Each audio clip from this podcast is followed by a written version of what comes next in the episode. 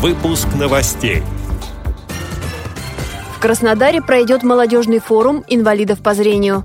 На радио ВОЗ состоится прямой эфир с участием представителей Сбербанка России. Популярные фильмы продолжат адаптировать для людей с нарушением зрения и слуха. В Мурманской специальной библиотеке вспоминали Евгения Евтушенко. Далее об этом подробнее в студии Анастасии Худякова. Здравствуйте! В Краснодаре в эту среду, 4 июля, пройдет молодежный форум инвалидов по зрению. На него соберутся представители ВОЗ со всего края. Более 70 человек в течение дня обсудят множество тем – на все накопившиеся вопросы на круглом столе ответит председатель региональной организации ВОЗ Юрий Третьяк. Также молодых людей ждут тренинги с психологом по развитию навыков общения.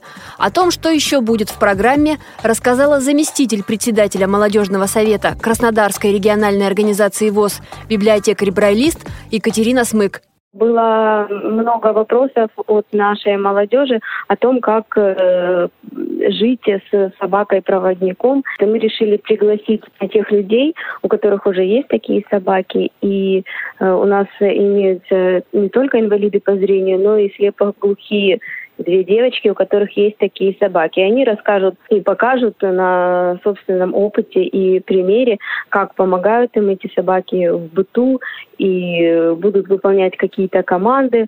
И, конечно же, рассказывают то, как собаку кормить, как с ней обращаться, ну и много всего интересного. Также у нас будет выступление и э, нашей краевой Краснодарской библиотеки имени Чехова.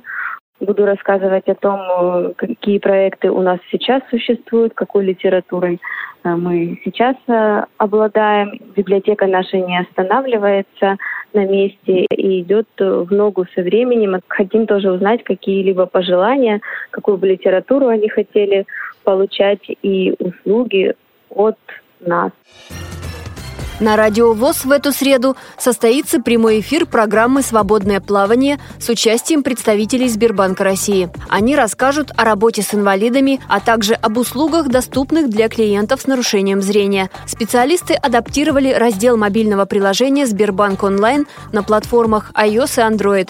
И теперь клиенты смогут воспользоваться функцией прочтения текста экранным диктором. Официальный сайт Сбербанка приспособили с учетом требований по контрастности и увеличению увеличению текста. Какие еще изменения произошли при обслуживании в отделении, насколько удобно инвалидам по зрению пользоваться банкоматами, об этом и многом другом в программе «Свободное плавание». Не пропустите эфир в среду в 15 часов по московскому времени.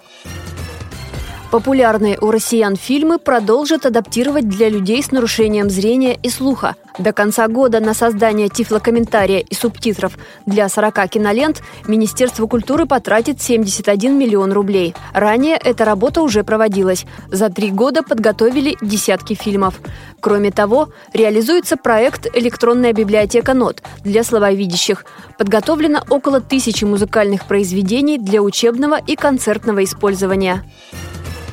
В Мурманской областной специальной библиотеке для слепых и слабовидящих состоялась литературная встреча, посвященная памяти Евгения Евтушенко. Читатели познакомились с хроникой событий жизни и творчества известного поэта, услышали песни на его стихи. Библиотекари рассказали и о кинофильмах, созданных по сценариям Евтушенко. Большой интерес у собравшихся вызвал поэтический марафон. Они читали стихотворения любимого автора. Эти и другие новости вы можете найти на сайте Радиовоз. Мы будем будем рады рассказать о событиях в вашем регионе. Пишите нам по адресу новости собака ру. Всего доброго и до встречи!